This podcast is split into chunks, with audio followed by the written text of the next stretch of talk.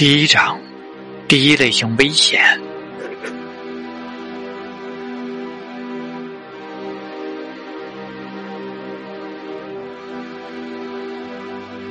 刚步入电梯，魏巍耳边就响起了隐约的警报音乐，苍蝇般强行钻进耳膜。从音量分辨，似乎距离不远。他微微侧目分辨，目光扫向老旧电梯里负一至九层的按钮。抿起嘴角，选择了三楼。电梯门缓缓闭合，微微的晕眩感出现。红色的数字开始变化，从一变成二，又变成了三。电梯门打开的一刻，若隐若现的劲爆音乐声忽然消失。电梯外面是一片空荡荡的黑暗，有隐隐的凉风吹了进来，仿佛有人在后颈吹着悠悠寒气。借着电梯里传出来的微光，可以发现，电梯外是一个没有装修过的毛坯空间，一个人没有，只有粗粝的水泥柱子与布满了灰尘的楼层，残破的塑料袋轻轻滚动，像没有重量的人头。找错了，魏巍按下了闭合键，再度回到一楼。他离开电梯，缓步走到了楼外，重新打量了一下这栋楼。这是一栋建立在城郊位置、看起来有点孤零零的烂尾楼，一共有十层。从下面看上去，黑洞洞的，一层层的楼空荡荡的，玻璃都没有装上。黑洞洞的空间像是一张张贪婪嘴巴。从外面看进去，完全没有人存在于这栋楼上的痕迹。这里看起来甚至不像是有电，但事实上，这里不但有电。甚至还有电梯，所以也一定会有问题。魏巍皱紧了眉头，再度回到电梯，决定用一个更直接的办法。他将一至九楼的电梯按键全部摁了一遍，然后拿出了手枪，指向了电梯仪表盘。瞳孔变得微微泛红，仿佛有血丝在游动。低声危险，上去。电梯。微微颤抖，仿佛因恐惧而哆嗦，然后仪表变化迅速上升。再次到达三楼时，忽然有出奇的失重感袭入脑海，电梯似乎在飞快下坠。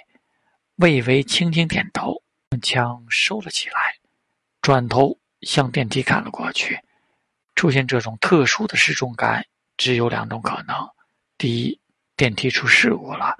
第二，这层被折成的空间找到了。电梯门打开的时候，激烈而震撼的音乐混合着扭曲与刺眼的彩灯扑面而来。魏巍的眼睛微微眯起，抬头看向了眼前这片混乱的空间。五彩的灯光像是抽风一样旋转出长短不一的光柱，如同要把这个世界切割成稀碎的模样。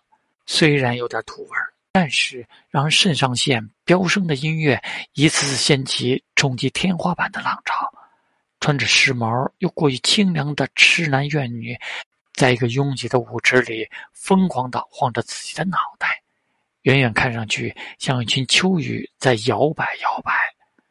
魏巍看着这片混乱的世界，脸上闪过一抹厌恶，深深看了电梯一眼，警告他要老实。然后他深深呼了一口气，压住心里那股荡漾的渴望，在无人关注的电梯口位置走了出来，边走边轻轻挽起自己的袖口，保持着神色与步伐的镇定，缓步走进了这片光怪陆离的世界。两侧无数个人在挥洒自己的生命，有人将大肚子的威士忌插进口里，疯狂吞咽。喝水一样吞咽着这种烈性酒液，的脸甚至都变成了酱紫色，出现了严重酒精中毒的症状。但他却仍然毫不犹豫地抓起了另一瓶。有人穿着白色病号服，脸色蜡黄，嘴唇酱紫，眼神涣散。明明已经是弥留之际，躺在了活动的担架上，全靠输液来维持着自己最低的生命。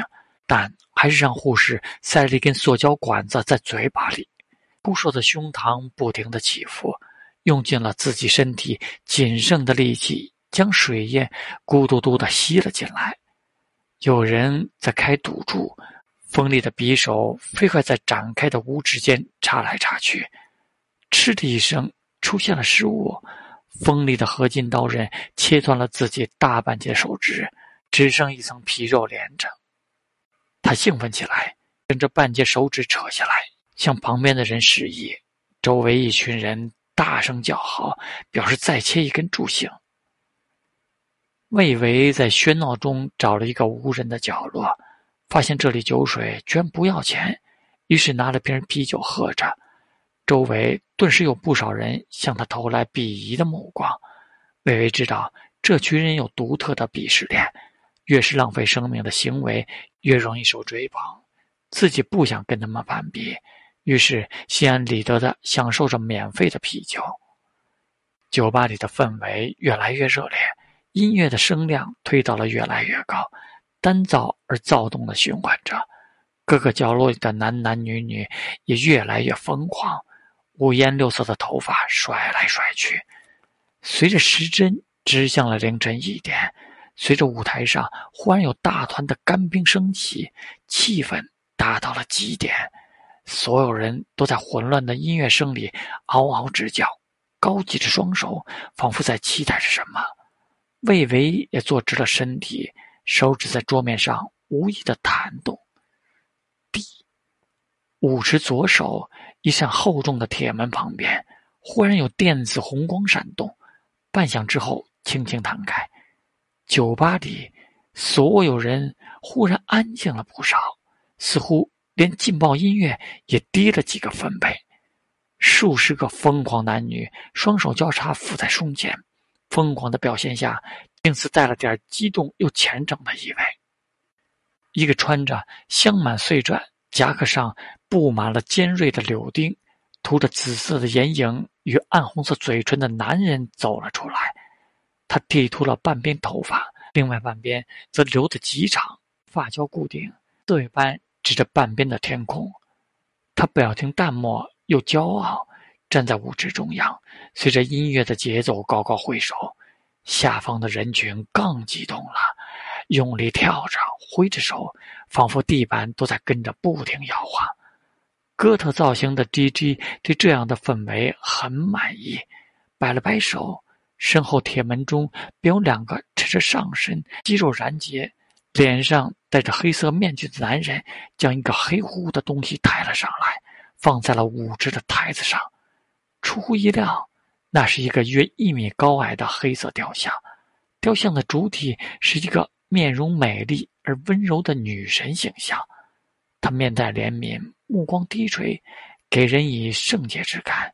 穿着宽松的麻布袍子，轻轻提在胯间，赤着的脚在栩栩如生的云朵之上，如同站在了天上的圣母，慈悲的俯视着这个世界。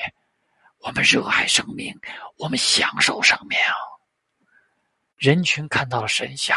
表情顿时更为激动，喉结疯狂的滚动，但他们不约而同忍住了喉咙里的叫喊，音乐声也在如潮水一般缓缓退下，整个酒吧里倒忽然显得安静了下来，只有五彩的灯光仍然在旋转交织着，肆意切割着世界。整齐而低沉的声音在酒吧众人的喉间响起，像一场集体的呓语。哥特风低姐的脸上则带着神秘的微笑，双腿交叉躬身，右手扶在胸前，动作优雅，带着种神秘意味。台下，无数人脸上露出了虔诚的神态，跟着他向女神雕塑敬意。如果忽略了周围闪烁的灯光，虽然拉低，但仍然劲爆的音乐，这更像是教堂。女神的眉眼似乎更温柔了，就连那石雕的嘴角也似乎因此多了一抹微笑。迷幻灯光里隐约有某种神秘的东西，轻盈洒向了虔诚的人们。于是，疯狂喝酒的人脸色从刚才死人般的异样，飞快变得健康红润。猛抽水烟的人身体变得精神抖擞，从担架上坐了起来，切掉了一根手指的人惊奇地看着自己的断指处，那里肉芽蠕动，正在生长出新的手指。他们疯狂、满足又癫狂。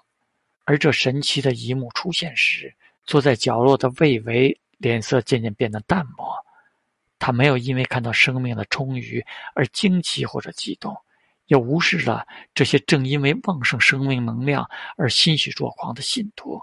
在他眼里，只看到了一朵朵腐烂的花朵，正违背常理一般绽放，就像木偶已经被拴上了线，但他却认为自己活了，欣喜若狂。